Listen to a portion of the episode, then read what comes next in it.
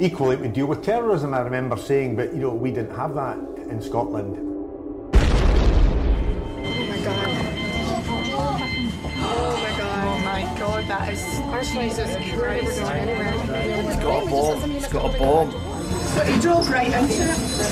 I don't believe It wasn't hell. If it was an accident, why was he fighting the police? His clothes were all exploded off. Government flame and he started to attack this policeman. out the flames burning his body. He was shouting Allah. He was shouting Allah. He was throwing punches.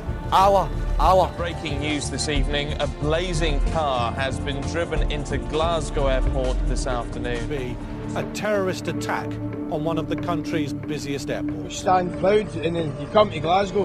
Glasgow doesn't accept us. Do you know what I mean? This is Glasgow. You know, so yeah, that- we'll set about you. You know, that's it. Ten years ago, two quiet, intelligent men rammed a burning jeep packed with explosives into Glasgow Airport.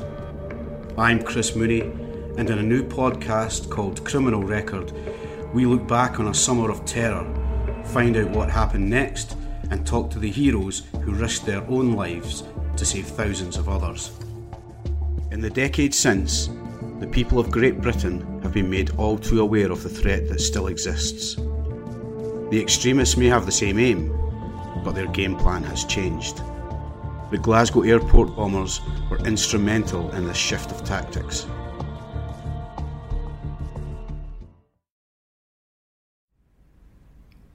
The end of June marks the start of summer for Scotland's school kids. The first Saturday is the beginning of two months of an exodus from our windswept island home as the hordes escape the unpredictable Scottish summer. Family and friends fly off in their tens of thousands for the promise of a fortnight in the otherwise elusive sun. Glasgow International Airport, a gateway to the world for 9.4 million passengers every year, is packed to the gunnels on this busiest of weekends. A throng of noisy, harassed, and excited holidaymakers desperate to be there, tolerating the getting there as best they can. The airport is much like any other, smaller than Edinburgh and about 10 miles west of Glasgow city centre. It's becoming increasingly popular, the numbers using it growing year on year. It's full of shops, pubs, and restaurants, a hive of activity every day, but especially on this day. Saturday, the 30th of June 2007, was no different to any other end of term. Staff and flight crews were already halfway through a day when 35,000 people were expected to take off. At exactly 11 minutes past three in the afternoon, some 4,000 travellers were preparing to board their flights. No one, not the security services at GCHQ, not the police, and certainly not the carefree holidaymakers, could have expected what was about to happen. No one, that is, except the bombers. They knew exactly what was coming next.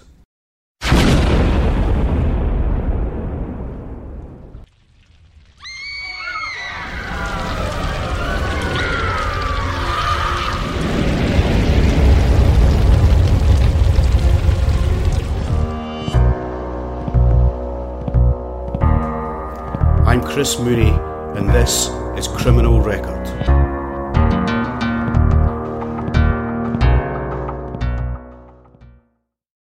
Recall it well. It was the official opening of Parliament that day. Uh, I'd been across with a friend who had had as my guest. I remember chatting with him because I'd been discussing my first few weeks in St Andrew's House. I was explaining that as Justice Secretary I was responsible for police and fire, but also for the uh, emergency room that existed then that was to deal with civil incidents, pestilence, flu epidemics. Equally, we deal with terrorism, I remember saying, but you know, we didn't have that in Scotland. That was Kenny MacAskill, Scotland's Justice Secretary that day. Newly promoted to his post, MacAskill had just put his feet under the desk at the Scottish Parliament in Edinburgh. His Scottish Nationalist Party had won the election in May with 47 seats, enough to form a minority government for the first time since the country had won devolved powers from the UK government in 1999. His tenure was about to start with a horrifying bang. Already facing up to the idea the job was going to be tough from day one, MacAskill might have been forgiven for throwing in the towel in the first few hours. the former solicitor would spend agonising moments not knowing what had happened 50 miles away in Scotland's biggest city. I got a phone call on the mobile from the First Minister saying if you've seen Sky News, I have to say, uh, then as now I didn't have a, a subscription TV and uh, uh, I wasn't able to advise him. He said, get a look and eventually managed to find in some channel that there had been an incident in Glasgow Airport uh, that clearly was very concerning and threatening. I have to say, yes, it came as a great surprise. It was probably a baptism of fire, not just for me, but especially for the First Minister. I remained in the incident room until into the evening uh, on the, the, the Saturday. Uh, the following day, on the Sunday, a government car came, took me, went through to Glasgow to see the locust to speak with police, and I had uh, meetings with officers because there was still a potential threat that there were other gangs out there looking to do similar attacks, and I met with officers at Pitt Street as it was then. There was a meeting at uh, the mosque in Glasgow because there was a lot of concern amongst the Islamic community uh, about both where the attack had come from and threats towards them.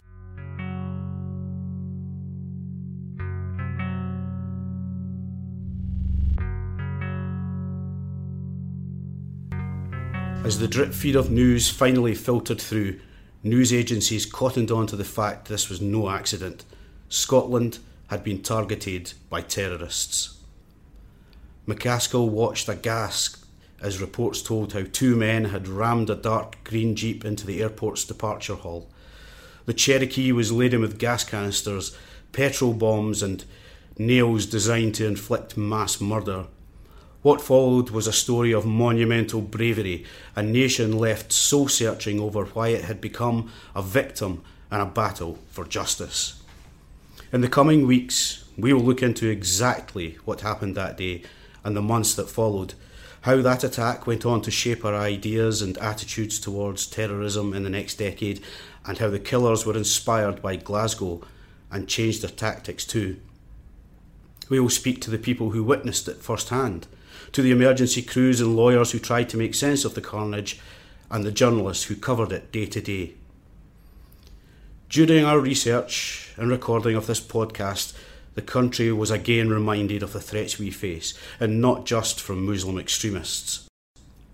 In three short months in the UK, fanatics claiming to represent a form of radical Islam and inspired by the so called Islamic State in Iraq and Syria had killed and maimed indiscriminately on our streets.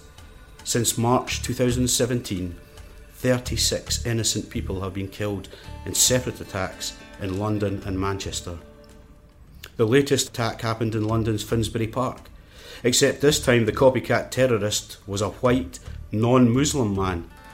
47 year old Darren Osborne has since appeared in court charged with terrorism related murder and attempted murder by driving a hired van into a crowd of people leaving a mosque killing 51 year old Makram Ali. The security services have foiled 13 terror plots linked to or inspired by Islamist extremists between June 2013 and March 2017. But they haven't been able to stop them all. Five people died and 50 were injured when 52 year old Khalid Masood drove a car into pedestrians on the pavement along the south side of Westminster Bridge in March. Since then, five further terrorist plots have been stopped in their tracks thanks to intelligence operations. But two months later, 22 year old Salman Ramadan Abedi detonated a homemade bomb packed with shrapnel at an Ariana Grande concert in Manchester Arena, killing 22 people, the youngest aged just eight years old. Four days later, the Prime Minister announced the UK's threat level was raised to critical the highest possible. The last time the critical threat level was declared was in June 2007, when two crazed men drove a burning car into Glasgow Airport's main terminal.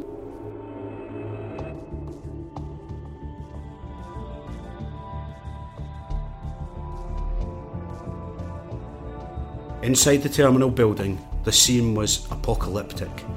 A deafening smash, a blinding flash of bright white light, followed by a fireball, billowing white acrid smoke and silence. Then all hell broke loose. What is it? Screaming passengers ran in all directions. Parents tried to shelter their children in case of another more deadly blast. Miraculously, not one passenger was killed, more by fluke than design, but more of that later. I was heading out towards the middle door, and literally it was a massive explosion. It was just like it was like a bomb um, explosion, and everyone. It was absolutely mocked. It was a back of three, as I say. The you know the the place was heaving. It was a slightly different layout, and all of a sudden, within about ten seconds, it was just like it was like backblast. It was like balls of kind of grey white smoke, just um, in rolls coming towards us. That was beauty sales manager Gillian O'Hara. She had just finished her shift at the airport's duty free. As panic set in, the mayhem left Gillian crushed under the weight of the crowd, desperately trying to get out. The beautician was left with a Timberland boot mark on her face, her teeth knocked out. In a call with O'Hara, she describes the chaos. Literally within five to ten seconds, the place was absolutely covered in smoke. So what happened is the the bomb, like it was like a bomb had just went off, but the explosion had happened. Everyone started screaming, but within seconds, I just put my hands in my head and literally fell to my knees, thinking I just thought it was a ball of fire just coming towards us, um, and sat there for like ten seconds, and then kind of stood up, and when I stood up, it was just complete smoke everywhere. And at that point, everyone else was start screaming, and people, the cases had just been left absolutely everywhere. People were jump, jumping over cases to try and get out, and I was like, "Oh my God, what has just actually happened there?" There was people lying on the floor still. There was people helping people up. An older gentleman in a suit like a businessman holding up a young a young kid because by this point this wee girl is just standing screaming on her own and he was just holding the above her head his head so somebody could see her because it's still really it's like dusty fog you know really really bad but at the time. Everyone had all got to the door and everyone just burst out. And everyone was all grabbing their phones and going absolutely crazy and just honest to God it was a bit of a mad panic. Everyone was trying to get everyone over so we were climbing over cases. But people were falling, people were standing over people, and I was like, this is an absolute, this is a disaster. Despite being trampled in the rush to escape, Gillian made it out and even managed to shoot video footage on her phone of the burning vehicle, footage which would fill the airwaves of every news channel. So I had videoed it for maybe 10, 15 seconds and then started running. Inside, it was absolute mayhem. I did kind of hesitate and literally fell over. And as I fell over, people were just running over the top of me, literally. And when I got to the hospital, I had like a Timberland boot on my side of my face, and my, my teeth were all broke. Eyewitnesses told how the innocuous looking Jeep would suddenly start swerving, so much so that people recall shouting at the driver to stop being stupid. The Jeep then turned sharply and careened into the departure lounge, narrowly missing a young girl on the pavement as it smashed into the front doors of the airport building at 30 mile per hour. A concrete stanchion stopped the attack in its tracks. Margaret Hughes had just arrived to pick up her dad, who was returning from a trip to Benidorm. Like so many that day, the 50 year old university lecturer at first thought the crash was an accident, the driver maybe having had a heart attack, but she soon realised the full extent of what she was watching. Here she is, speaking to us about what she remembers from that day. So I came round the front of the, ga- the car park, just at the point where the car is driving into the front of the building. And sort of I stopped, and people had just stopped, and my immediate reaction was, "Oh my God, this somebody's had a heart attack or had a stroke and they've crashed their car." And I says to this woman next to me, "Gosh, what's just happened?" She's like, "That guy's just driven that car into the door," and I can see the green jeep and I can see the guy getting out. It was just, it was actually disbelief. People just couldn't believe what was happening. But I remember, I mean, the real feeling was sort of a, it was this is an accident. For I didn't for one minute think somebody had done this deliberately, or that it was a potential terrorist attack. You, you just you, you just don't think something that's going to happen at Glasgow Airport on a Saturday afternoon in June. The Jeep didn't make it all the way into the building, smashing into the automatic sliding doors, glass and masonry falling all around. The driver wasn't about to give up though, despite the vehicle being held back by a fallen road sign and that concrete window frame, revving the accelerator until the wheels spun up burning rubber. As the dust settled, those too shocked to move stared in disbelief as a tall man, described as Asian and over six feet tall, emerged from the driver's side of the Jeep. Dressed in a boiler suit and wearing plastic bags on his feet, witnesses said they saw him empty gas over himself and the burning Jeep. The horror was compounded for onlookers as the flames didn't seem to faze him. He was a man, fully ablaze, flames licking his body from head to foot, but he was completely calm. So calm, it was as if he was superhuman. By now, the burning bomber's skin and clothes were melting from his body, but he strolled to the back of the vehicle tried to open the boot as his passenger headed for the terminal building in a bid to carry through his death wish. Fearing he was about to detonate a bomb, passengers fled in panic.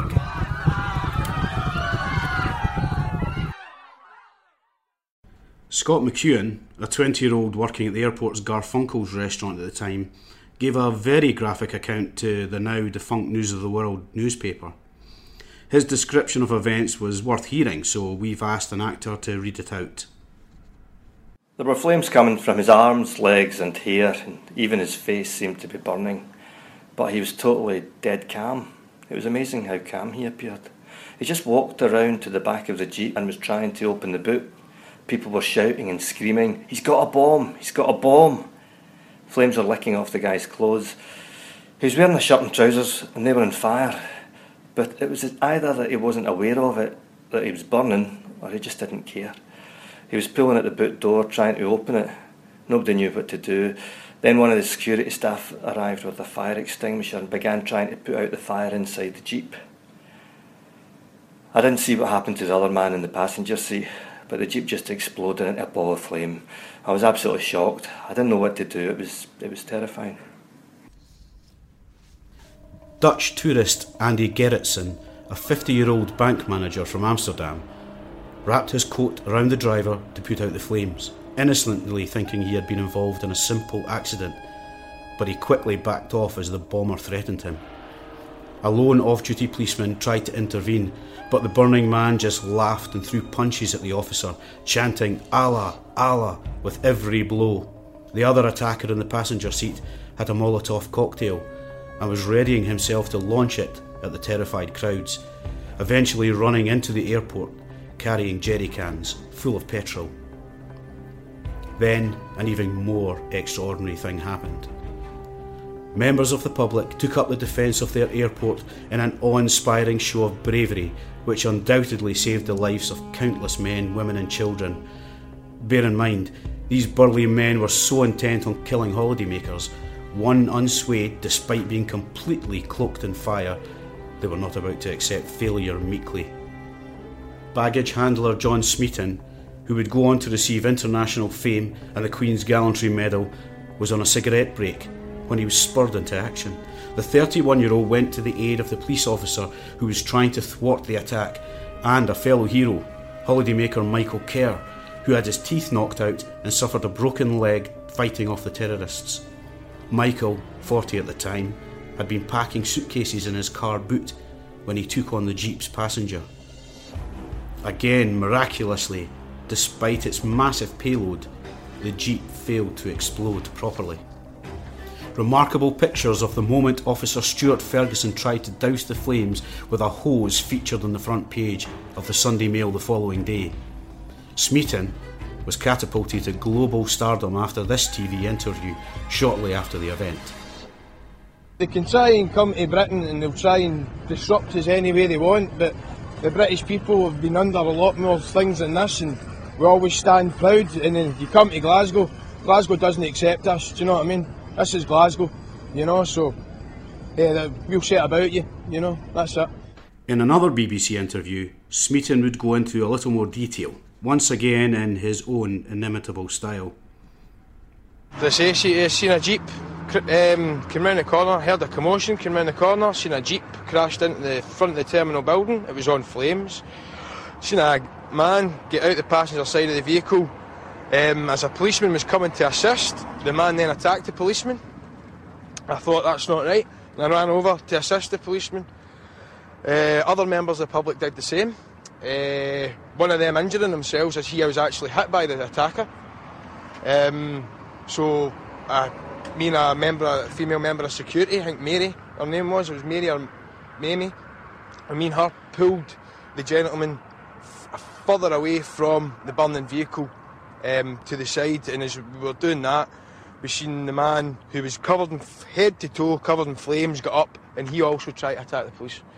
So, oh, quite an unbelievable thing to actually see happening. Fire, total flames, even the building started to take light, and there was like flames shooting out the back. It definitely seemed like there was gas or you know venting of some sort. It definitely wasn't it wasn't fuel, but it was definitely venting like a gas, like gas coming out of a gas cylinder. You know, anyone that's thrown a a lit can of deodorant on a bonfire will know exactly when the thing gets hot and it pierces it makes that, that noise. Well, that's exactly just that, except in a bigger bigger version. You could see you could see it the way they, they came out, the aggression. It was it was just that policeman's getting it. You know, you could see he was going straight for the policeman. You know, and the policeman's hardly even he's running up to assist, and the policeman's the, you know getting attacked. You know, the guys just started throwing punches, and like myself and other members of the public have just gone to try and assist the policeman. Through my mind was got to go and help the policeman. You know, no letting these guys get away with this. You know, your work. You know, you, you're like, what's what's the score? You know, I've got to go and get this sorted. You know. It was quickly becoming apparent that picking Glasgow Airport was one of a catalogue of mistakes made by the terrorists. Taxi driver Alex McIlveen had just dropped off a passenger when the jeep rammed into the terminal building. He could have driven off. Most would have, but McIlveen was made of sterner stuff. He jumped out of his cab and ran towards the obvious threat, launching an assault on the Muslim extremists. He ran straight to the burning man, kicking him so hard on the privates he broke a tendon in his foot. Any normal person would have folded, but not this brute of a guy. McIlveen was left dumbfounded when the burning suicide bomber didn't even flinch. Here's McIlveen talking to us about his memories of the attacker. These are big guys, you know what I mean? And uh, they remember as well as they were still full of morphine? So, uh, whatever we hurt them with, they, uh, they didn't feel it. They did, you know, it doesn't matter how many times you hurt them, they didn't feel it. Did you catch that? This explained everything. The driver and his fellow fanatic had prepared for an extremist's death without having to feel it. This would explain why the bombers seemed so relaxed about their campaign of terror. As McIlveen found it firsthand, they had injected themselves full of morphine to dull the pain. But morphine can only do so much. The driver was flagging by this time, collapsing as he stumbled towards the shattered airport entrance. His accomplice had been wrestled to the ground and shackled with the help of Smeaton and company. Did, uh, if these two guys weren't stopped, we don't know what they were. The boot of the car, I mean, that boot of the car was full of gas canisters and, and that, you know, because you need to remember that was, was it the uh, busiest day of the whole year, I think, so it was. It was the summertime. So, I mean, there was thousands of people there. So it's going on holiday and coming back, you know, so if they'd have really set that place off, then it would have been a disaster. So, I mean, obviously, everybody that that done something, uh, they knew fine well that they'd done something right, you know. So, so, God, hopefully doesn't happen again. You know, hopefully doesn't. We're all surprised that it's still on Facebook and social media and people still bring it up. Lucky enough, nobody was killed, you know, uh, so, which is good. So that's good. Hopefully it'll never happen again, you know, so that's, that's what it is. Stephen Clarkson, Michael Kerr, Henry Lambie, Michael MacDonald, and Alex McIlveen were all recognised, along with Sergeant Torquil Campbell and PC Stuart Ferguson, for foiling the extremists. We'll hear more from the heroes in future episodes. What the heroes of that day didn't know was that the security services were already aware of the terrorist threat and were hot on the tail of the two airport bombers. As the pair spent hours finalising their preparations at a secluded spot on the east banks of Loch Lomond, 30 miles outside Glasgow. The spooks were frantically trying to track them down. Reports at the time suggested the pair had rented a £150 a night chalet in the remote rural community of Rowardennan. This was never produced in evidence during the subsequent trial. What we do know is that they were definitely in the area, mainly because it was considered a mobile phone dead zone. They were doing their utmost to make it harder for police to track their movements. The plotters were well aware that the intelligence services were using all their technological know how to hone in on their whereabouts.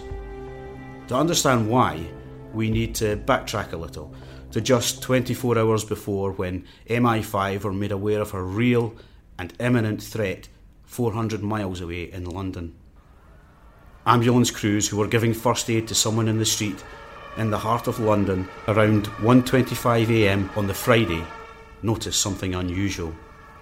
The paramedics noticed smoke coming from a nearby green Mercedes parked outside the famous Tiger Tiger nightclub in Haymarket. What they saw was probably fumes coming off the petrol cans inside. The suspicious car was parked at an angle outside the club with all four doors open and its headlights on. No one was inside. Around 500 people were inside the club, with hundreds more milling about outside. Just an hour later, a second Mercedes, this time a blue 280E model, is ticketed by traffic wardens round the corner from Piccadilly Circus.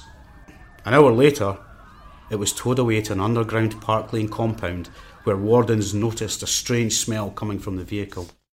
Jackie Smith, who had just become Britain's first female Home Secretary hours before, woke up to chair her first Cobra meeting.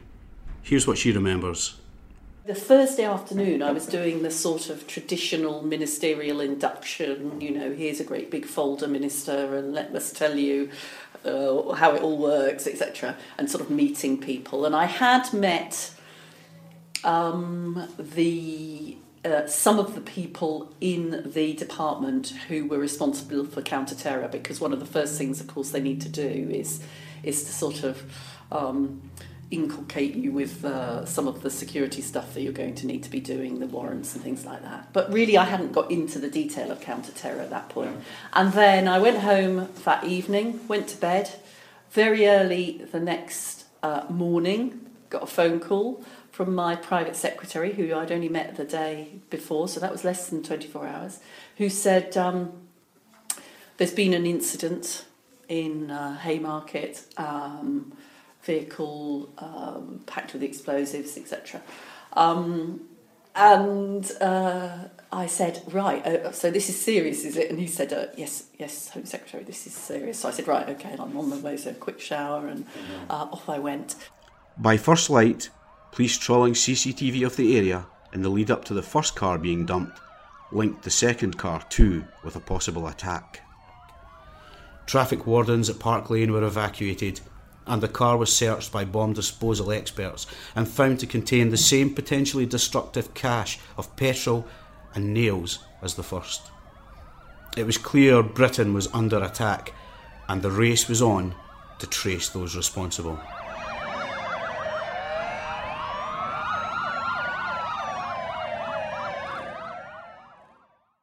They brought in to see me one of the officials in the Office for Security and Counter Terror as I arrived, and I'll never forget. She said to me, um, "I didn't expect to meet you this quickly, Home Secretary, but when I come in the office, you know it's something serious."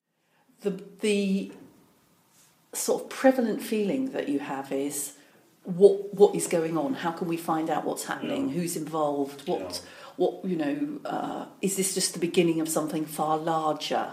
Is it is it terrorism or is it something else? Um, so um, we had all the details obviously from the police about what was in the vehicle and you know I sort of I think I was quite shocked at the idea that um, somebody would put a car with explosives and the ability for to explode and nails and other things to cause maximum damage where people were just going out to have a night out. And you know, I don't know why I was shocked because, of course, the, the, there was a record of, of that sort of terrorism that, that was completely heartless in terms of what it, it chose to do. I think when you suddenly realise what, what people are willing to do, it, it's quite sort of shocking. The intelligence services are now up against the clock to uncover and foil any further plots to target innocent civilians, but they now have crucial evidence. Four phones used in the failed London car bombings as detonators produced an Aladdin's cave of evidence. They knew who they were looking for, and they had a good idea where they might be heading. The bombers, by this time hiding out in their idyllic bolt hole in Scotland, also knew the clock was ticking. The two men had met at 2:48 a.m. on Friday and were captured on CCTV checking into room 3 of the Newham Hotel in Forest Gate, East London. The next morning, they took a bus to Stansted where they caught a train to Glasgow. At 8.04am on June the 30th, their Jeep Cherokee is spotted parked next to famous hiking trail the West Highland Way at Balmaha. Witnesses later claimed to have seen them relaxed and drinking coffee in a nearby hotel hours before the attack. With the Jeep now packed with explosive materials, they slowly headed towards Glasgow Airport at 2pm. Perhaps feeling the heat made them rush their planned attack on Glasgow Airport. It may explain the blundering way they appear to go about it, but what is certain is that their failed bomb plots in London hadn't put them off their intended killing spree. As the intelligence operation frantically gathered pace, the suspects were soon identified as Kafil Ahmed and Bilal Abdullah. Only it was too late for Glasgow. To make matters worse, as emergency crews made the battered and broken entrance hall to the airport safe again, the background details of the fanatics began to emerge. Iraqi born Abdullah and Ahmed from India hadn't spent their lives planning to kill innocent people. Far from it. They were intelligent men who had worked to create and preserve society. Ahmed was an aeronautical engineer. Abdullah, in particular, had dedicated his life up to now to saving lives. He was currently employed by Scotland's National Health Service. He was a doctor. Security services had already been warned that an attack was imminent. Canon Andrew White, known as the Vicar of Baghdad for his services to St George's Church in the Iraqi capital, claims to have given crucial information to police in the April before the attacks. An Al Qaeda source said his group were planning attacks in the UK. In a chilling message, he told Canon White, Those who cure you will kill you. Next time on Criminal Record the crucial mistakes which saved hundreds of lives and the hunt for the terror cell which spawned Abdullah and Ahmed.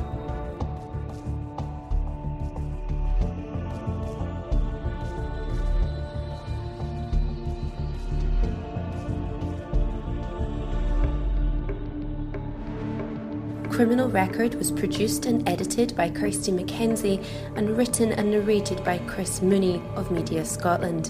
Special thanks to Paul O'Hare, Andy Phillip, Sally Hind, Jennifer Highland, John Ferguson, and Torquil Crichton.